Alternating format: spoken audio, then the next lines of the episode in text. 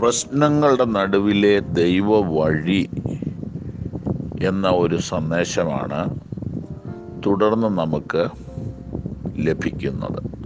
ഇരുപത്തിയേഴാം സങ്കീർത്തനം പതിനൊന്നാം വാക്യത്തിൽ ഇങ്ങനെ നാം വായിക്കുന്നു. യഹോവേ നിന്റെ വഴി എന്നെ കാണിക്കണമേ. എന്റെ ശത്രുക്കൾ നിമിത്തം നേരെയുള്ള പാതയിൽ എന്നെ നടത്തണമേ. എന്റെ വൈരികളുടെ ഇഷ്ടത്തിന് എന്നെ ഏൽപ്പിച്ചു കൊടുക്കരുതേ.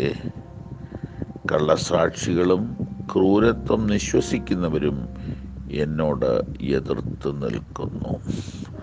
നമുക്കെല്ലാം പ്രശ്നങ്ങളുണ്ട്. ചെറിയ പ്രശ്നങ്ങളും വലിയ പ്രശ്നങ്ങളും ഉള്ളവരുണ്ട്. സാമ്പത്തിക പ്രശ്നങ്ങളാണ് നമ്മിൽ പലരെയും അലട്ടുന്നത്. പിന്നെ പ്രധാനമായും നമ്മെ അലട്ടുന്നത് ശാരീരിക ബുദ്ധിമുട്ടുകളാണ്. ശാരീരിക ബുദ്ധിമുട്ടുകളുടെ കാഠിന്യം പറഞ്ഞു തീർക്കാവുന്നതിലും അധികമാണ്. വർണിക്കാൻ കഴിയാത്ത വിധം പ്രശ്നങ്ങളിലൂടെ നമ്മൾ കടന്നു പോവുകയാണ്.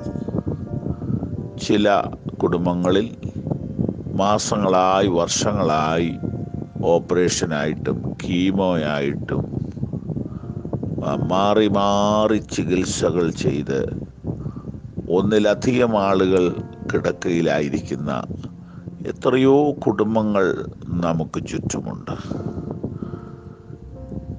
ഇങ്ങനെ പ്രശ്നങ്ങളുടെ ഒരു പരമ്പര തന്നെ നമുക്ക് കാണാനുണ്ട്. മറ്റ് ചിലർക്ക് സഭാ സംബന്ധമായ പ്രശ്നങ്ങളാണ്. ശുശ്രൂഷയുടെ മുമ്പിൽ നിൽക്കുന്നവർക്ക് സഭാ സംബന്ധമായ പ്രശ്നങ്ങൾ നേതൃത്വത്തിൽ നിൽക്കുന്നവർക്ക് വിമർശനങ്ങൾ അസൂയയിൽ നിന്നുള്ള പോരുകൾ. ഇതെല്ലാം സഹിക്കുവാൻ വളരെ വളരെ ബുദ്ധിമുട്ടുണ്ട്. പൗലോസ് പോസ്തോലിന്റെ പ്രശ്നങ്ങളെക്കുറിച്ചൊക്കെ രണ്ട് കൊരിന്ത്യ ലേഖനം പതിമൂന്നാം പന്ത്രണ്ടാം അധ്യായത്തിൽ നാം കാണുന്നുണ്ടല്ലോ. ഇന്ന് ജീവിച്ചിരിക്കുന്ന ദൈവദാസന്മാരുമായി നാം അടുത്തിടപെടുമ്പോൾ അവരുടെയും പ്രശ്നങ്ങൾ നമുക്ക് കാണാനും കേൾക്കാനും കഴിയും. ഇതിന്റെ നടുവിൽ നാം പ്രശ്ന പരിഹാരത്തിന് വേണ്ടിയാണോ പ്രാർത്ഥിക്കുന്നത്? അതോ ദൈവത്തിന്റെ ഹിതമറിയാനാണോ? ഇവിടെ നോക്കൂ. എന്റെ ഇപ്പോഴത്തെ പ്രതിസന്ധിയിൽ എന്റെ ദൈവമേ നീ എനിക്കൊരു ഉപകാരം ചെയ്യണം. നിന്റെ വഴി എന്നെ കാണിക്കണം. God's way is God's will. ദൈവത്തിന്റെ വഴി എന്നത് ദൈവത്തിന്റെ ഹൃദയമാണ് ദൈവത്തിന്റെ ഇഷ്ടമാണ്.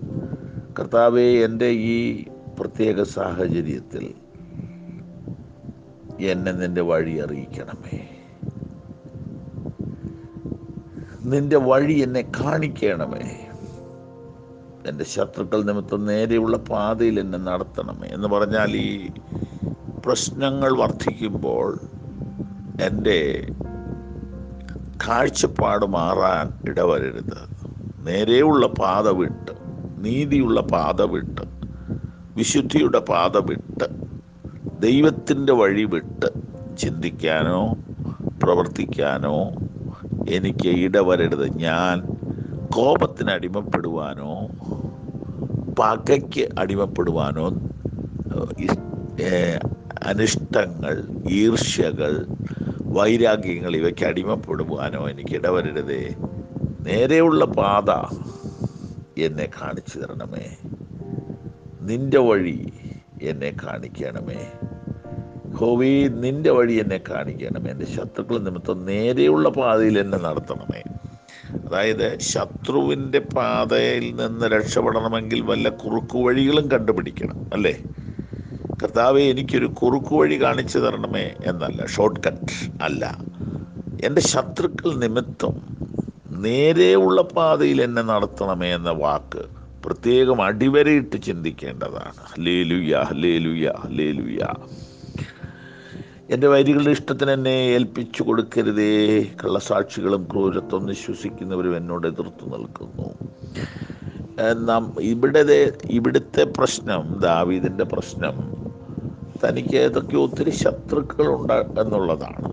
കള്ളസാക്ഷികൾ തനിക്കുണ്ട്.